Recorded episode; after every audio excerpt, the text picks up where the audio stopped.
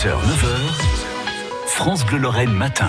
Et notre coup de cœur ce matin pour Jean-Louis Aubert.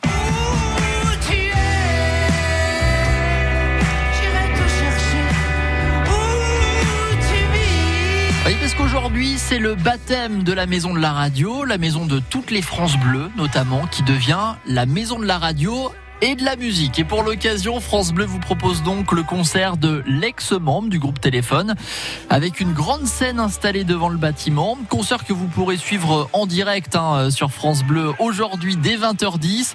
Vous en faites pas, il y a une rediffusion télé qui est prévue d'ailleurs demain, jeudi, sur Culture Box, canal quatorze de la T N T. Je rêvais d'un autre monde où la terre serait ronde. Et on vous parle de ce concert de Jean-Louis Aubert et euh, du baptême de la Maison de la Radio et de la musique sur notre site francebleu point fr. Vous y retrouvez tout le détail.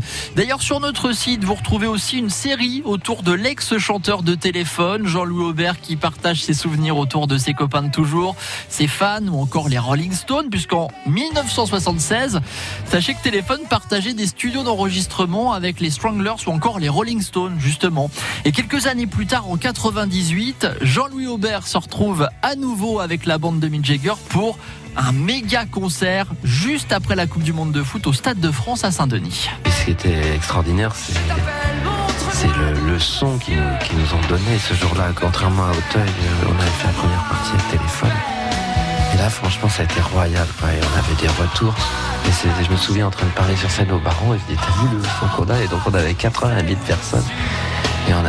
Euh, un son fabuleux, ça avait été vraiment euh, très généreux, euh, d'une générosité euh, exemplaire, euh, ce groupe. Euh. Donc voilà, bourré d'anecdotes, et je crois que c'était un très bon concert euh, pour nous. Alors qu'on avait les quatre-vingt mille personnes, on était le premier groupe à jouer au Stade de France, le premier artiste, puisque c'était le concert qui avait lieu, c'était une semaine après la Coupe du Monde.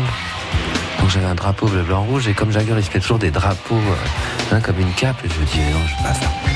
Je cherchais une idée, le directeur Emmanuel de Burtel, le fameux, je dis comment je peux placer ce drapeau? Il me dit, t'as qu'à dire que quelqu'un l'a oublié dans les loges. Donc je suis arrivé sur scène et je dis, vous avez oublié quelque chose dans les loges? Non, c'est assez pute, mais ça a bien fonctionné.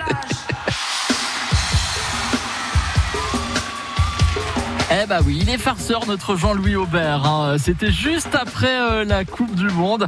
Euh, nous, c'est plutôt l'Euro en ce moment euh, qu'on suit sur France Bleu. Euh, Lorraine, vous l'avez entendu hier d'ailleurs, hein, cette victoire des Bleus un zéro face à la Mannschaft.